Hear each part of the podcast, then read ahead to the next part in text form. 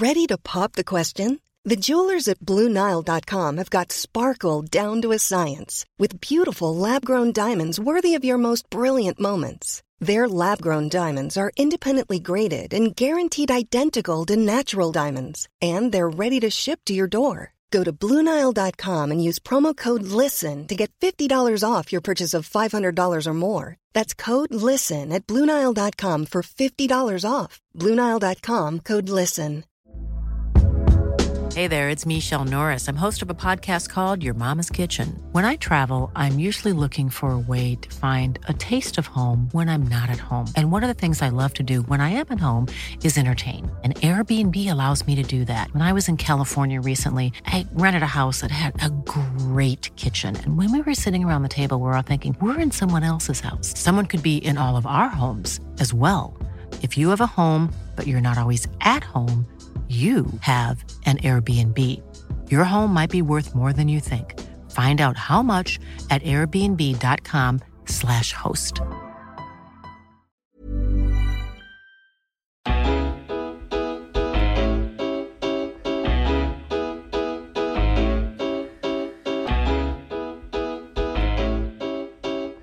Hello, everyone. Welcome to the new episode of the Roker Report. You're joined by me, Damien, your host, and of course, with me we've got Tom.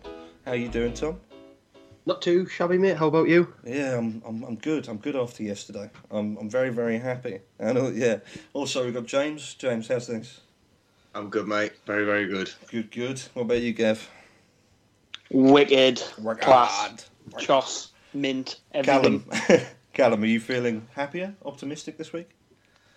I think I'm in love with Victor Anichebe. Oh, that's fair enough. Um, yeah.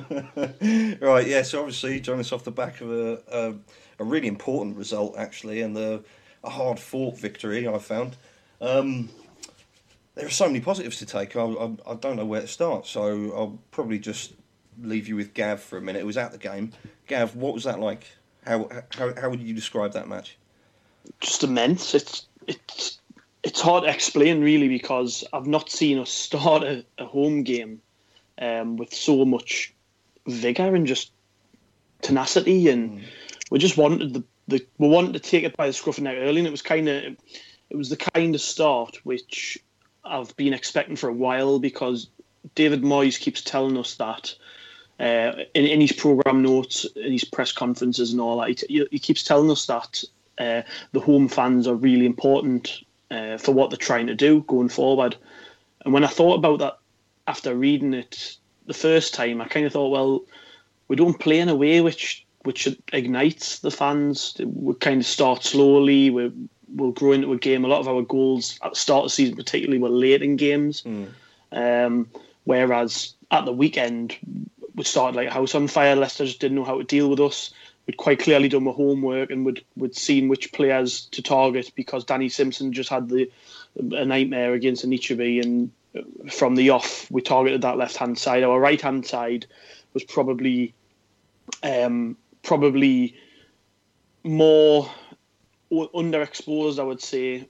Um, but the left hand side of the pitch for Sunderland just took them to bits. And it should come as no surprise, really, that we won the game because in that first 10 15 minutes, it could have been five or six, really, uh, contrary to what match of the day and, and the Sky highlights showed you. We, we really were the by far the better team. So um, I thought at half time we could have maybe thrown it because you get in that position at times of Sun and following Sun, and you just think, well, we've had a lot of chances and we haven't put them away. Defoe missed a really good one with his left foot where he kind of just scuffed it.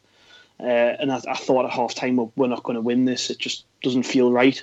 Got the feeling in the pit of my stomach that's mm. not going to go right. And and what ended up happening really was quite the opposite. We I don't know if in, you can call it fortunate because we had injuries, but bringing on the two central midfield players at half time just totally changed it up because we had we had Kirchhoff strolling about the pitch, just running the game. Although he started quite slowly, he grew into it again. He, he played well, and then Larsson Larsson just was was Seb Larsson. You, have always got to know with him. He's got a killer pass in his locker, and he was trying to get him behind, trying to put Defoe in behind. Mm. And we just looked a bit more proactive from midfield. And it's the kind of midfield performance I've been asking for for ages. We I said it a few weeks ago. We haven't seen a good midfield performance yet this season, and for me, that second half was about as good as it gets with Sunderland. So the crowd loved it. Pickford just topped things off with that save at the end, nearly jumping in the south stand. It, it, it, it starting to feel like we've got a connection again with the players. And oh. to be honest, um, players like Anichebe and Pickford and and even to a lesser extent Watmore and Billy Jones, I would never have said at the start of the season that uh, they would be the catalysts no, for Sunderland no. turning things around. But there we go. That's the case, you know. Well, I mean, you say about the um, about the midfield and obviously the changes made at half time. Um, we'll talk more about that in a little bit. But uh, what about the decision to go with Pienaar to begin with? Because obviously we um, we weren't very nice about Pienaar last week, as I recall. We were we were all, well, I, we were all a bit. I wasn't either. Yeah. I wasn't either. Even even even before the game, I was just like, God, why is he playing? Like, because after the way he played at, at Liverpool, it was it was pretty apparent that if anybody was deserving of being dropped, it was him. Mm. Um, but then as I watched the first 10, 15 minutes of the game, I kind of realised, yeah, that I can see why he's playing now. Yeah. Leicester just didn't want to get involved in a tackle, which meant that Pienaar was getting all the time in the world to do what he wanted, and that was exactly the type of game that suits him.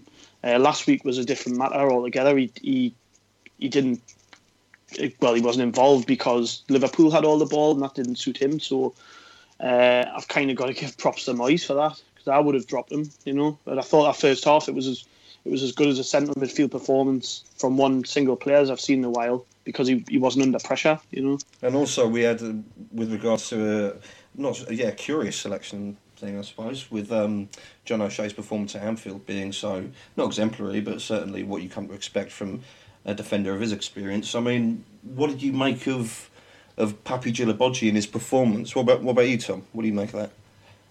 Um, I, I was pleasantly surprised. I think it's a nice little turn of phrase to really sum up how well he played.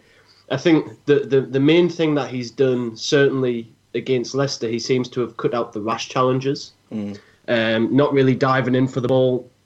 He looked very assured on the ball, and I think Gav was quite right saying that you know we didn't really, well, our midfield haven't really been able to take hold of games. I think we were we were a lot more effective in the middle of the park because Djilobodji was able to put his foot on the ball, take it out 10 or 15 yards, and allow the midfield to sort of to move off him at that point. He was that that sort of ideal ball playing defender that we've really cried out for. Um, I feel Kone, and a, a, few people have mentioned this, Kone is very one footed and maybe he struggles a little bit. He's he's almost a little bit static at times, mm. and there was a, there was a point where he, he intercepted the ball, took it up the halfway line, and instead of carrying on, he kind of hesitated and just laid it off. Mm. I think Jill Djilobodji gave us something that, and I, I, we've seen it in flashes, but it, he was just so consistent on the weekend with his distribution that it was a, it was absolute joy to behold. In all honesty, and like I said, just the amount of other players he brought into the game um, whether he was spraying it out wide to Anichebe, whether he was laying it off for Ndong,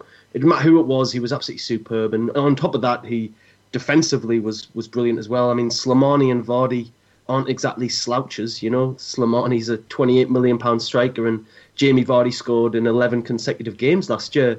So to be able to nullify that threat with with such ease, in all honesty, uh, Leicester very rarely posed us a problem. I just honestly think that uh, it was a it was a performance of the highest order. Fair yeah, enough. I mean, I, I, I think I think we were definitely full value for the win. Um, you know, the we said last week um, there are points to be had from Leicester, and they've been giving them away. I mean, they've got the worst. I think I think they've got the worst away record in the Premier League this season. Um, and true to form, you know, they they didn't really put up a fight, um, especially until I thought when Okazaki came on, they looked a lot better. Um, I, I don't really see why they're not playing him because while yeah, Vardy and Mahrez were immense last season. This season they look they look indifferent and, and disinterested. They're not closing down. They're not sort of you know chasing uh, chasing the ball to get it back and then break. And you know, I was quite disappointed with with Leicester. I thought they were very poor. But in terms of our performance, um, I thought Djilobodji was was uh, was excellent. Um, you know, he he doesn't track Okazaki's run for the to the near post, and if we're being harsh, we can say you know that you should maybe be a bit tighter and see that run coming. But then again, it's a very good run and, and it's a great finish as well. So uh, yeah, but all in all, I think we wanted to see um, we wanted to see positive changes and we wanted to see uh, positivity from the off. You know, we want us to, like Gav said, we want to start games quickly rather than letting teams get on top of us early on. You know, we've seen games this season against Hull and West Ham and Bournemouth and Crystal Palace where in the opening stages we've been quite poor, quite sort of late to start, and and you know yesterday was it was completely different. We were were on them from the off, and they didn't really have a have a chance. So um, yeah, I mean, you can only beat what's in front of you. Like I said, they're not the team they were last season. Um, their defence are, are, more exposed to attacks without Kante and Drinkwater. Um, their attackers aren't chasing the ball. There's no one in midfield winning it back. Uh, their goalkeeper looks very shaky. But you know, you can only beat what's in front of you. So it's a it's a great win, and, and we're beating the teams around us. So it's fantastic. Well, we've got um, talking just really briefly. I want to go back and touch on on Papy Djilobodji because we've got a question here from Twitter from um, I don't know what his name is, Dave, I assume. Um, yeah, he's asking what your thoughts on Papy, a man who collected crisp packet tokens to play football, now transformed into a defender. now that I don't know where he's getting that information from because I just gave it a Google and I can't find anything about it. But that's a bit of a fascinating fact of him, like something really that came out of nowhere. That surprised me a little bit. I wonder how that happened. How did that come about? Why do you need to collect crisp packet tokens to play football? It's inspirational, is what it is. It is inspirational. if someone would explain it to me and why why that helped him somehow, he couldn't do it without his crisp packet tokens. Good for him though. Yeah, no. Um, he does epitomise. He does epitomise how how well we've been, how well we've played actually in the last few weeks, mm. and just a player who was so out of sorts to come into the team and be look like a man mountain at the back. Yeah. Um, but just to touch on Victor and Anichebe, does anyone has anyone ever seen a player who's had this much impact into a team. I mean, I, I, struggle to struggle to remember one. I just think since he's come into the team, we've been transformed. When Victor Anichebe plays well, we play well. We just look a completely different kettle of fish going forward. He is he's an absolute monster. I mean, it's inter- like, it's, it's interesting to think on that note that we got we swapped Jermaine Defoe for Jozy Altidore and we got Victor Anichebe yeah. on a free.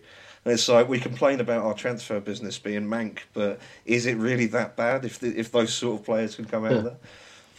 When Moyes said didn't fit, really I... hope we can keep him fit because obviously he's he's had these injury problems in the past and uh, he showed so much promise. But I mean, I, I, I genuinely have never seen a striker play for Sunderland play consistently over the last four or five games, just just boss defenders. Like yeah. he made, he, he, looked like they weren't even there. He could have had a penalty in the first half, couldn't he? I think it was Morgan was all over him, and the referee didn't give it. Mm. And Van Aanholt could have had a penalty in the second half and all.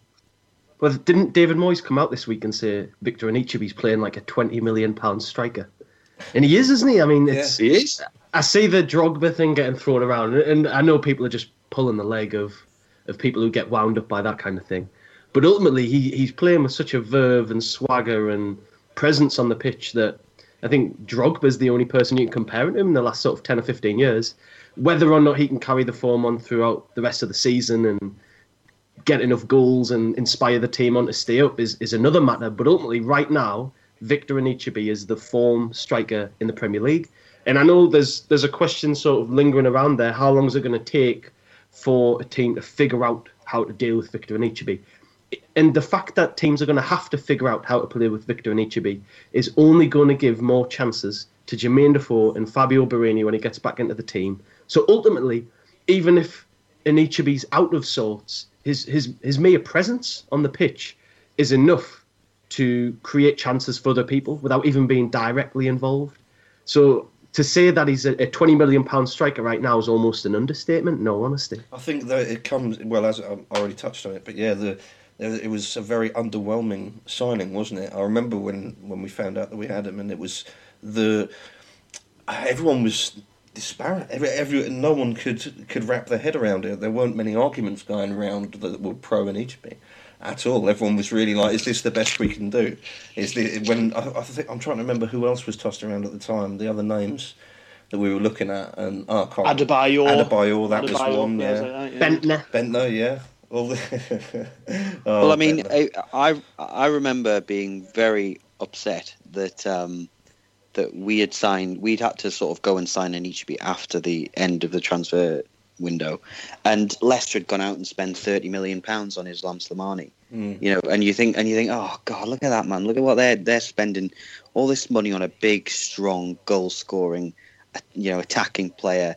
God, wouldn't you just love to be Leicester? And if you'd if you if you'd looked in that game and said which of those two big brutes up front is the thirty million pound player, yeah, it's no contest. It's it's no contest at all, and it's it's amazing. I don't think anyone could have expected him to have such a ridiculous impact mm. on on this it team. Is. It's it's absolutely insane. But football is is insane, so we really shouldn't be surprised. But he's just, I mean, he he's unplayable at times. You can't get you can't shift him off the ball. It doesn't matter who he's up against. You can't get around him. You can't outmuscle him. He's got decent pace. He's got a good shot on him. He's got good ball control. He can pass the ball. He can knock it past you and cross it it's it's literally like you're watching a thirty million pound player. Mm. But we got him we got him for free after the transfer window closed. It's just it's just madness. It is. That's the only word to describe it is is madness or ridiculous. Because as you mentioned, Slimani lads, he is awful. I'm sorry, he's absolutely dire. He's not a chance. He's a Premier League striker. He certainly didn't. Tell us how you really feel, Jim. yeah, right. Well, Okay, we've said God, there's quite a few positives there, but uh, moving back to what we were saying about the midfield, um, obviously Kirchhoff and Larsson coming back, definitely, definitely something that we needed. Those midfield reinforcements. You can tell that they've been playing together for the under 23s because they didn't seem to have any problems linking up together yesterday. They no issues at all. You wouldn't think that they'd been injured. You wouldn't think they left. Um, on that note, we've been asked a question about uh, Kirchhoff um, whether or not he'll be given a new contract in January. Uh, that's an interesting one. That's an interesting topic for debate, really, because we were talking about uh, how we'd raise funds in January anyway, and Kirchhoff was one of those that was sort of battered around. But obviously, without him signing a new contract, we can't get any money for him really. So, is it going to be something that he'd want to stay? Do you think? Will it? Will he? Will he want to be here? Will he want to continue? Will he want his wages upped? Or will they be something that they're looking to get rid of? I think I'm he'd gonna... want to come. I think he'd want to stay. You know, because if you look at his career, it's been so stop start, hasn't it? And he at Sunderland actually, other than maybe this season, has been the only place he's actually consistently played. So. I, I I really think he probably would want to stay, and I think we'd be stupid not to give him another eighteen months at least. Mm. Um, I mean, once I think Gav said at the start, he, he, was a bit wasteful at the start when he came on, but once he got into the swing of things, I mean, he's a Rolls Royce. He's just so classy on the ball. Uh, he just seems to have so much time, and he never panics. He's he's a joy to watch for me. Fair enough. What does everyone, Gav? What do you make about the whole uh, "we've got no money" situation? I know we've touched on it in the past, and it's quite a depressing subject. But obviously, January's mm. looming now. It's very much around the corner. What are we? Yeah, well, what are we going to do? I've, I've, I've found with with um, the Kirchhoff thing, it's it's hard it's hard to really at this point, even less than a month from January, to, to say what's going to happen with any of the players because we've seen with Jones, Anichebe, Denayer, or even Djilobodji, we had a lot of these lads written off weeks ago, and we're talking about them now being important players, and it's it's hard to say what's going to happen in in the weeks to come with Kirchhoff. Um, providing he can get through the whole of December and play a lot of football, I can't see why we wouldn't give him a new contract. But that's the big thing, isn't it? Like him and Anichebe were given short-term contracts for a reason because of sketchy fitness issues, albeit under different managers. Mm. And uh, Kirchhoff had a good 45 minutes the other day, but that's not to say he's going to have another good 45 minutes next week or even get through the full game. We've just got to take the game at a time with him, I think. Mm-hmm. But um, talking about money and stuff, it was it was pretty damning that Moyes wouldn't really be drawn on what he's got to spend.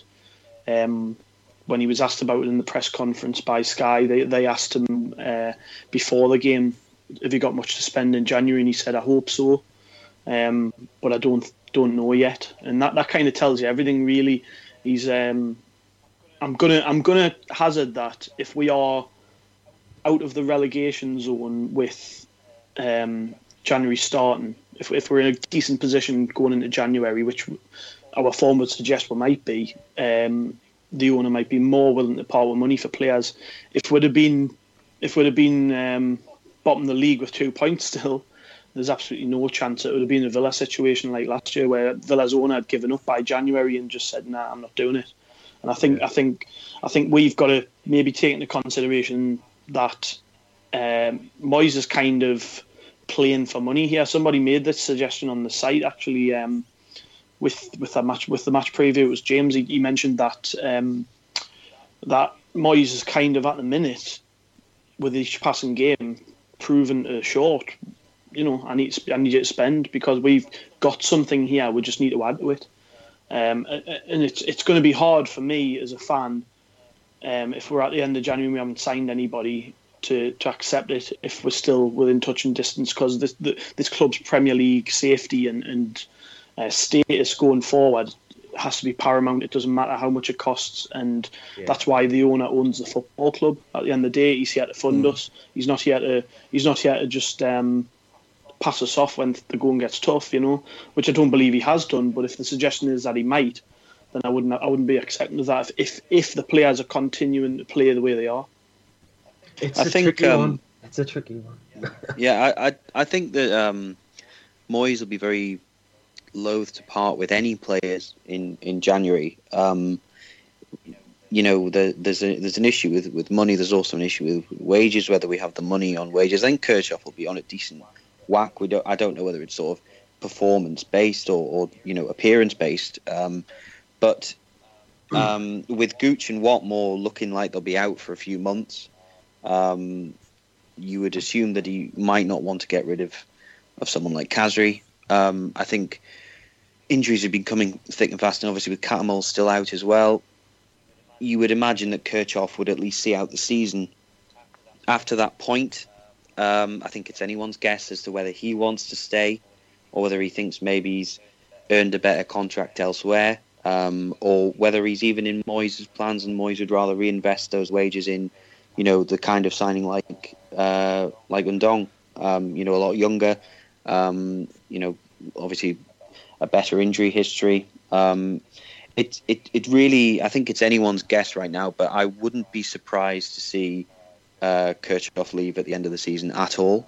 Um, I, but I would be very surprised to see see him go in January. Well, you say you say. say about Khazri and him being loath to part, but it's it's not like he's getting much of a, a look in under Moyes, is he? He's, even when he's on the bench, no, he's I, not brought on. He, do you think there's something going on there? Is he? What's he done? Has he upset Moyes, or does he just not like his style of play? I think, I think that he's an he's an option. He's a body in the squad, um, and if it comes to it, he, he, can play him, and we know he's got quality. I think I think you know it, there's obviously just a, a fundamental uh, disagreement as to as to how to get the best out of him and and how to um, you know how to use him in a team. Um, Khazri has looked like he hasn't been enjoying his football this season. So whether there's a personality clash there, um, whether it's purely a footballing disagreement, you know, we, we don't know. But um, he's another one who, at the end of the season, I would imagine he'd go in. If Watmore and Gooch weren't injured, I would say that if they got an offer for him, they might have sold him. But unless we get a ridiculous offer for him, which I don't think we we would, I, I just can't see Moyes getting rid of another player from his squad. Um, you know, it's obviously would would it's all speculation, but um, but I, I, I do think that uh, there is there there is a personality clash there. There is a there is a disagreement between the two that ultimately I think we'll see Khazri go, but the situation at the moment will force Moyes' hand to at least keep him around the squad, barring a ridiculous offer. I yeah, say. I think I think Callum's bang on because I think I think he probably would have sold him in January had it not been for the injuries to Gooch and Watmore. I think the the injury to Duncan looks obviously looks really bad. Um, hopefully, it's not going to be another six months or something before we see him, but it, but it could very well be. So, regardless if Khazri's on big wages, and he, and he probably is a very sellable asset, we we do need bodies. Um, we've got cup games coming up as well. Um, I think we'd be maybe a bit short-sighted if we if we were to sell him. Um, again, as Callum said, unless we were able to get you know, eight to ten million for him, which you know wouldn't be overly surprising in this remarkable market. Um, if you can't get that kind of money, I'd, I'd want to keep him around. I think there's a there's a serious issue at the club, and I I, I don't want to be that person who just screams and shouts that Ellis Short has ruined our club, because history and statistical evidence suggests that he, he seems to have tried his best to make the club a success, but unfortunately he's hired an absolute ton of crap people around him who've ill-advised him. And we're at this point now where with our financial fair play, which it, it's basically a projection of how much are you going to lose this season versus how much is your uh, chairman investing, and basically the more money you can make means the more money you can spend. So Sunderland's our commercial activity, and sorry if this bores anybody, but our commercial activity is absolute garbage. Unfortunately, mm. we don't make any money anywhere. The only money we've had is from what Ellis Short has has sort of thrown at the club, and he can't do that anymore because of financial fair play. He's done that too much in the past. He can't continue to do it. And alongside that, we also have the the salary cap which clubs have to abide to, which follows a, a similar set of rules to financial fair play, whereby the amount of money you make kind of dictates how much you can spend on wages. So uh, for me, we're in an absolute sort of up the creek situation with regards to our finances. We really can't bring anybody in. We've got a, a, a fair amount of players on, on, on, good money contracts, and Kone and Khazri are, are, but two of those players who maybe we actually might see as expendable in Gen, in January, um, getting rid of over hundred thousand pounds worth of, of wages in the January window might be um, sort of attractive not only to David Moyes but Martin Bain, especially when you consider there's going to be resale value, which is what, as we've heard from Martin Bain, is sort of where we're going to pick up on our commercial side of things is buying players like Lamine Kone for like 5 million and then selling them on for 15, 18, whatever the figure was mm. quoted. Same with uh. It's, we could sell him for a profit to the right club. So I wouldn't be surprised if those are the players that go in January. I know people are saying about Pickford, and I don't think he'll go in January for this simple reason. Jordan Pickford's not on a massive amount of money at this club. And and when you sell a player, from what I can gather from reading as many articles as possible, doing research, you've got to think of a player sale almost or a player purchase almost like the sale of a house. Very few people whack two hundred thousand pounds down on a house, or in the case of Jordan Pickford, twenty million. So it's not as if we're going to get a massive chunk of money given to us, unless the likes of Manchester United, who can throw that silly money around, come in and give us a ridiculous offer. So ultimately, if we sell Pickford, we're not going to be able to see that money in the short mm. term. The likes of Lamine Kone and Khazri going, again, we're not going to see that money in the short term. But what's great about those sales would be that it, it, it frees up a wage mm. bill. So now we can go out and we can sort of bring players in, maybe if it's even on loan, or maybe if uh, we do the, the classic David Moyes scenario of scouring the lower leagues for, for bargains or whatever. But ultimately, I think Khazri and Kone there's, there's a very good possibility they will go in January. Pickford doesn't necessarily make financial sense, unfortunately. And I think as well, um, Moyes and Bain seem to have a really good idea of of what's going on on the on the financial side of things. And I mean, Ndong's a great a great display of that. People think 13 million, but we've said this before. It's not 13 million. We've paid something like a million pounds for him so far. The rest is agreed as like uh, future a future payment plan mm. almost. So much like you buy a house with a deposit, the deposit was about a million pounds. We still owe twelve. Mm. But ultimately, I think Moyes and Bain are looking for the fact that okay, maybe he has a great season. He's only 22. Maybe the likes of Arsenal, Tottenham, somebody becomes interested and offers us 20. We made seven million pounds from that deal.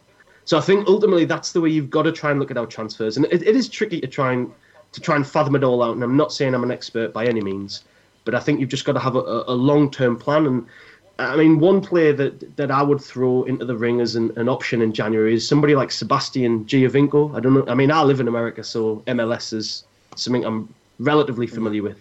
He's been absolutely superb for Toronto, and the American season's finished now. Hmm. So ultimately, he's going to be available in January. He's, he doesn't have anything going on. He's going to be available whether it's on a, a short-term loan or a purchase, whatever. But that's the kind of player we're going to be looking for. We're not going to go out and we're not going to buy players who are just going to fit straight into the first team and be absolutely superb because you've got to pay money for that, unfortunately. We're going to have to wheel and deal and, and, and bring in bargains that make financial sense but can also bring something. It's it's, sorry, something to the team. It's a shame about that when you're talking about wheeling and dealing. Because I feel like we are always in much better hands when we had Allardyce doing that. He's got the gift of the gab, hasn't he? He can bring in those players and make he those does. promises. Can Moyes? I think I think if you look at Moyes' track record, and somebody feel free to jump in once I've, I've made this last point, Moyes' track record suggests he can do that. Mm. It really, really does. If you look back at Everton, and I mean, even to an to an extent at um, Man United, when you look at the other managers who've come in and haven't done as well as he did, uh, replacing Fergie's an impossible yeah. task. But ultimately, his his track record of, of bringing in younger players and either selling them on for a profit or making them into a um, you know a crux of the team. Phil Jagielka still at the heart of that Everton defence. Um, Leighton Baines, another another really good example.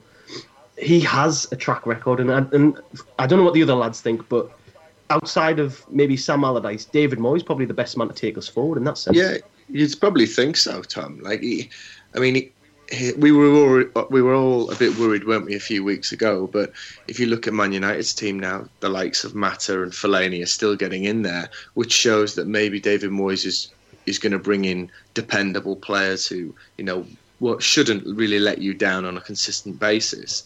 But um, on the other hand, he has brought people like Jermaine Beckford and people like that into Everton who are completely yeah. flopped. So it's it's going to be just as much a um, a lottery. I think, to be honest, it's it, the, the, transfer market is so hard to get any sort of value. Um, we just need to have a bit of luck, like we've had with uh, Victor Anichebe. Well, we've got yeah, I, I completely agree with both those points. To be honest, um, going back to our questions, we've got um, Dan who asked, "Where does Borini fit into this?" Now, I want Gav to take this one. I just want to say though, obviously, it, for me, I feel like it's uh, it's it's not well timed when you consider the possibly very nasty injury from all accounts that Duncan Watmore picked up yesterday. I would think that he'd just slot right in, right in at that position that Watmore's been playing. What do you think, Gav? Mm, well, I would agree, um, but I'm quite interested to see how far away he is from being ready because uh, from the indications I got from what Moy said, it seems as though he's not far hmm. off and he's back training. Um, whether next weekend's game at Swansea is a stretch too far from the start of game, I would imagine it probably is, but that would be perfect, wouldn't it, if he was fit and ready to play against a team like Swansea because the way they're playing, if you, you, you need as many goal scorers on the pitch as mm. possible. Nine goals they've conceded, I think, in the last in the last two games, and that that's just pathetic for a Premier League side. So, if we can get people on the pitch next week who are capable of scoring goals, um, then then I, I think we're very capable of winning that match. And when you look at the players who will have other than Borini, uh, Januzaj and Khazri, I think it's quite clear Khazri and Moyes aren't on on the same wavelength. At least I don't think he, he rates them or rates him enough to be starting him regularly because he only played him when he had to. Um, and then Januzaj is, well, how do I put it? I think Moyes has a lot of faith in Januzaj, but I don't think he's done enough to warrant starts after coming back from injury, uh, going off the back of his performances before he got injured. Which means, of course, Moyes has a decision to make, doesn't he? He's either got to pick uh, the lad who he doesn't rate but is fit and the fans quite like, or he's got to pick his player who, before he got injured, was largely poor. And in this system, which we've came across, he hasn't played. He hasn't played in this 4 3 3 with be on one side. He would be expected to do all the work what Watmore does off the ball, which is a tremendous amount. Um, and I think it would probably guarantee that Khazri would do a better job of it than, than Januzaj. So short term, we have an issue. We have to try and work out who's going to replace Duncan Watmore next week. Uh, I really do hope it's Fabio Borini, but I think once it looks as though Watmore's going to be out a while. It looks like Gooch is out a while, which means that once Borini's fit, he's pretty much guaranteed to be starting. Um, and it can't come soon enough for me. I really don't think that we can afford, with players back fit, to have players like Borini not starting mm. games. He's not. He's not class by any stretch, but he's a more dependable forward, and I think he would. I think he would really be a good player in this system because the system we're trying to employ uh, requires the wide players to to do a lot of graft off the ball, and also weigh in with the goals and the assists. And, and Borini, for me, has shown at least while he's been here that he's got all of those capabilities. It's just a case of keeping them fit and, and then maybe then maybe getting the players around him who can do do the do the dirt work as well. So yeah, for me, he starts as soon as he's fit. If that's next weekend, then mm. great. Well, yeah, I, I I think I think that um, that next weekend, uh, I wouldn't. I don't. I mean, I'm not a big. Yeah, I'm not a fan of Januzaj. I'm more of. I'm a fan of Khazri, I, but I'm realistic in the sense that I. I know that David Moyes doesn't particularly trust seem to trust him or like him in in his team. So I'd probably rather have.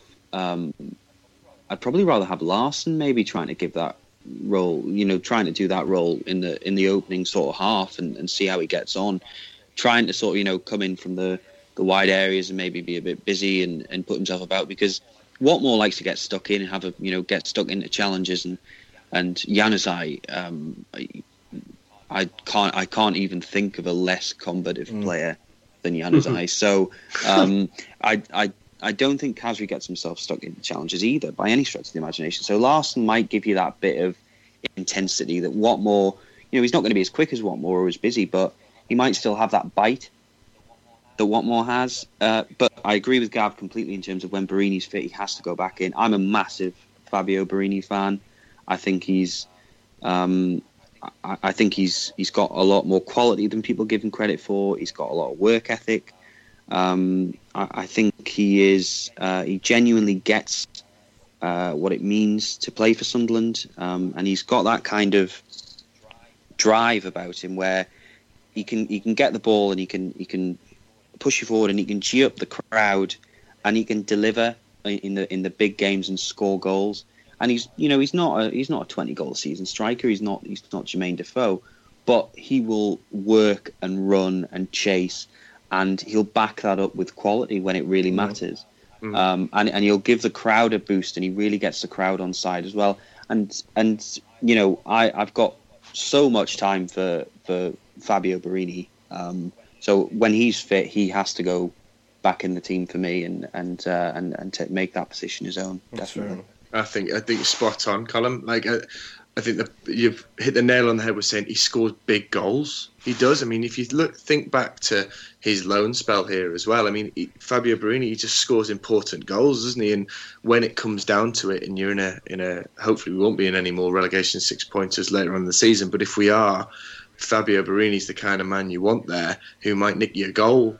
Um, not just that, but he's he's quite a wily player. He's very intelligent and, and he, he's got a lot of experience. So, you know, where Duncan Watmore kind of puts his head down and will just run, Borini may look to win some cheeky free kicks and, and might to, you know, gain you ground in yeah. other ways, which will probably be very, very important for the team. Yeah, absolutely. I would agree with that. That's something I really admire about Fabio Borini. I'm a massive Borini fan as well. Um, we, we brought up Swansea. I suppose that's something that we should discuss. Yeah, nine goals conceded in two games. That's true. I think it's fair to say that whatever Bob Bradley's plan was, it doesn't seem to really be working out for the team. Um, what do we think about that then? I mean, I'm not not really going to ask for predictions because anything can happen. And to be fair, they it was a dodgy game. Like obviously not yesterday. That was very dodgy. That was pretty bad for them. But the week before as well, the way that, that game between them and was it Palace they were playing? It was like four yeah. three at the end or five four. you know what I mean? That, Five, that's four. just a, that is mental. So it's fair to say that they're leaking goals without a doubt. Um, I don't know whether it's their defenders. I don't know whether it's just their general plan or their tactics. But um, what do we expect from them? I mean, imagine if we start that game the same way we started yesterday. Uh, imagine what we could do to a team like that. Do you think that? Do you think they'll oh, yeah. have like a extra onus on them to to the defend because it's us? Do you know what I mean? Like, can't lose to Sunderland. As so many people have that, that idea that people don't they have they don't like it, do they? Then we're not exactly what nah. I I think that's a change change in opinion now. Surely. It has to be. People are going to look at us and think. I, I guess what they think straight away now is how are we going to deal with Victor Anichebe, yeah. isn't it? Really, and and I think realistically, if we want to get a, a positive result, which I, we're more than capable of getting, and we need, in all honesty, um, I think the the key to it's going to be to, to put Swansea under the cosh from the beginning, like we did against mm. Leicester, unsettle them. Uh, I think at Swansea as well, the crowd are going to be very susceptible to um, to, to being under that pressure, they're gonna they're gonna turn very quickly. I, yeah. I think uh, the the whole situation with their owners getting rid of um, uh, Guidolin and bringing in. Uh, I, w- I want to say Brad Bobley off the soccer uh, I knew you sketches. I really want to, and I'm like, uh, what's his name? but I really do think that um, it, they're, they're going to be very susceptible. They're trying their best to to come uh, to really embrace Bradley's uh, what what he's trying to do with the team. But in America, you know, uh, obviously because he's American, there's a lot of coverage on Swansea mm. at the minute, and a lot of people are just they're, they're, unsure why he's there. He hasn't really done much recently, and I think Swansea are in for a real period of struggle. The the change of ownership came at an awful time. Uh, the change of manager came at an even worse time, and we really need to exploit that. I think if we can keep Gylfi Sigurdsson quiet and we can preoccupy their defence with Victor Anichebe, we have every every chance of, of coming away from the Liberty Stadium with three points. Can yeah, you imagine though being Can you imagine though being Kyle Naughton watching Anichebe against Simpson this weekend? He must be absolutely crapping himself like and and and I watched them. I've watched them a fair bit this season, Swansea, and it's quite clear where the where the problems lie. That they're really missing Ashley Williams. He wasn't the greatest defender in the world, um, technically, but as a solid centre half, I don't think they get much better than Ashley Williams in the mid table. And he's he's gone now, and they have they've tried to replace him with two centre defenders who one's a championship youngster, Alfie Mawson, the guy who we, we were in with, and he, he actually chose Swansea over us, and then uh, I think it's is it De Horn or it's, it's, can't remember. Van, Van, Van der Hoorn. Van, Van der Hoorn, yeah. Flores uh, still there He is he is poor. Like I've not, I've not been impressed whenever I've watched him, and I think Sunderland now have to just look at their issues. I, I said this before. Sunderland Sunderland too often worry about what the other team are going to do to us. Uh, we're the form side going into this game. They're going to be worried about us. They're going to be worried about Victor Anichebe. They're going to be worried about the fact that Defoe uh, needs very few chances to put the ball away, and there'll be the, the, the memories of Defoe scoring a hat trick on their turf last season will be fresh in the memory. Um, I think we really have to turn up and just go at them because their crowd, like Tom says, their crowd are going to hate it if they aren't on the front foot. And we've already shown this weekend against a better team than Swansea that we can do it. So there's no reason why we can't go there and take the game to them. But I, I, I would really like to see, um, I would really like to see us go out and just go for it. Because if we don't, if we don't, then it, it, we're we're going to start a, we're going to start panicking, and it's it's going to it's going to really set us back. Because at half time, uh, if we're not one 0 up, then we have to start thinking of a plan B because these are the poorer team. So I'm I'm quite optimistic though. I'm not going to worry too much about Swansea. I don't think other than Sigurdsson they've got anything really. No, Keeson, yeah, I mean, injured, isn't he? Yeah. Yeah, I think mm. so. I think they, they've they've conceded 17 goals in the last five games. I mean, if that does, if Jermaine Defoe and Victor Anichebe should be rubbing their hands at that.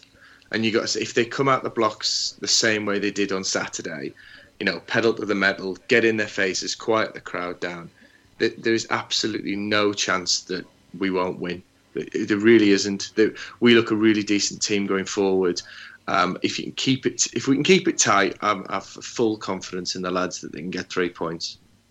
I mean, we, we said like I, well, I, I said at the beginning of the season that um, that Ashley Williams when they sold Ashley Williams and Andre Ayew, I think within a space of, of a week of each other, um, I said they're gonna have to buy incredibly well to to off to, to stave off relegation this season because that's their main goal scorer from last season and the main foundation of the reason that they were able to win the games that they did win because they were winning sort of two one or one 0 because Ashley Williams was that you know that leader at the back who helped them keep keep the clean sheets. Now he's gone and they are wide open at the back. It's it's it's I I struggle to remember a time when I've seen a team so disorganized and rudderless at uh, just in general. I mean, Tottenham were were just just enjoying themselves, just taking them apart. I mean, they've got players like Jordi Amat and you know Gav mentioned the other two centre backs as well, who who are very average players, and and Kyle Naughton as well. I've never rated him as a fullback. I've always thought he was a bit of a fraud, to be honest. Um, so him up up against Victor Anichebe is is like you said. I just it might be difficult to watch even for us. I mean, it might actually be quite cruel um, watch it at certain points. So, um, so yeah, I mean, I, I, I think Leroy Fer, Gylfi Sigurdsson are definitely their their main attacking threats. They've got Fernando Llorente, whose best years behind him, but he's still a bit of a threat from you know in the air, and, and they've got that Borja Baston, who I admittedly haven't seen a lot of, and he cost them a lot of money. Bob Bradley doesn't seem to fancy playing him too much, and they, they you know they look they just look aging. They look like they don't know what they want to do, how they want to play. Their passing style's gone. Are they going to launch it long up to the up to Llorente? Are they going to you know play intricately? do they have the players for possession play anymore? There's all these questions, and they're trying to find out who we are, much like we were a month ago. Only now we've got the momentum. Now we've got a, an, a bit of an identity coming through. We've got players in form, and and if we come away from from that game without three points, it's it's an opportunity missed because they look they look awful. Put it this way, lads. Put it this way. This is how important Victor Anichebe. I don't know if anybody has noticed, but every time airport gets added into a tweet, uh, a Twitter poll, um, it wins. Like it doesn't matter what the subject matter is. It could be like if someone offered you a hundred million pounds or an airport, what would you take? Airport will win, but nah. Yeah. We've pulled people on Twitter. Seventy-eight percent would rather have Victor Anichebe than an airport. You say, you say so, that. Um, right? it, seems, it seems to me like all of our optimism and all of our plans for the near future just revolve around Big Vic, don't they? So. all I need to hear now is for he's come down with a stomach bug or something like that, or he's he's stubbed his toe and broken three toes or some crap like that. Yeah, he has he has a he has a question, and he's obviously very important to us, and the way he plays is vital, really, now to how we go out in games. So, would anybody uh, would would anybody expect us to go out in January and try and sign somebody else just like him? or at yeah. least another big bulky forward. Yeah, hundred percent. I would, I would, don't get away crouch. Go for that anyway. That's something that I think every team should have. They should have an abundance of powerful, like forwards. Do you know what I mean? People who can't be easily shoved off the ball and people who can hold the ball up. So I'd say, yeah, definitely. Well, what's Tommy and Tom, Doy doing? Yeah.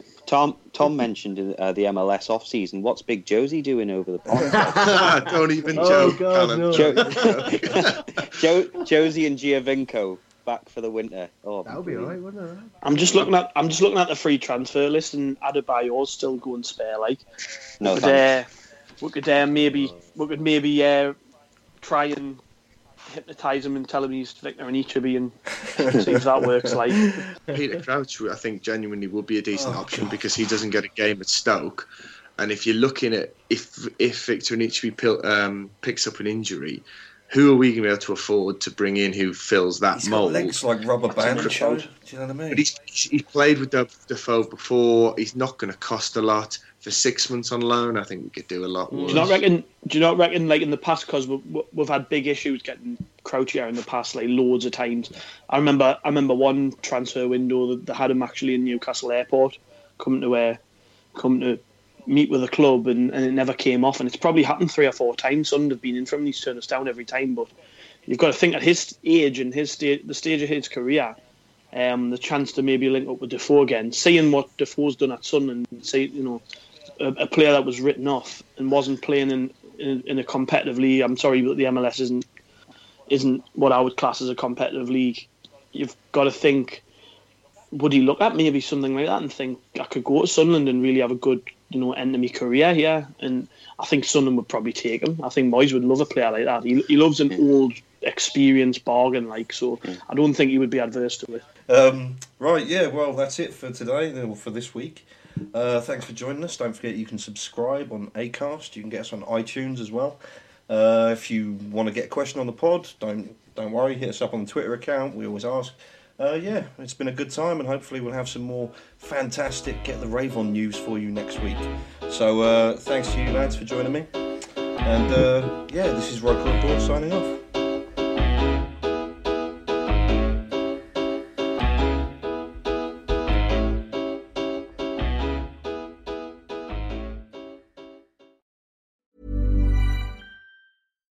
Flexibility is great. That's why there's yoga. Flexibility for your insurance coverage is great too. That's why there's United Healthcare Insurance Plans.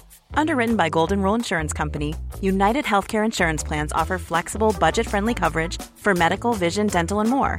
One of these plans may be right for you if you're, say, between jobs, coming off your parents' plan, turning a side hustle into a full hustle, or even missed open enrollment. Want more flexibility? Find out more about United Healthcare Insurance Plans at uh1.com. Planning for your next trip? Elevate your travel style with Quince. Quince has all the jet setting essentials you'll want for your next getaway, like European linen, premium luggage options, buttery soft Italian leather bags, and so much more. And it's all priced at 50 to 80% less than similar brands. Plus, Quince only works with factories that use safe and ethical manufacturing practices. Pack your bags with high-quality essentials you'll be wearing for vacations to come with Quince. Go to quince.com slash trip for free shipping and 365-day returns.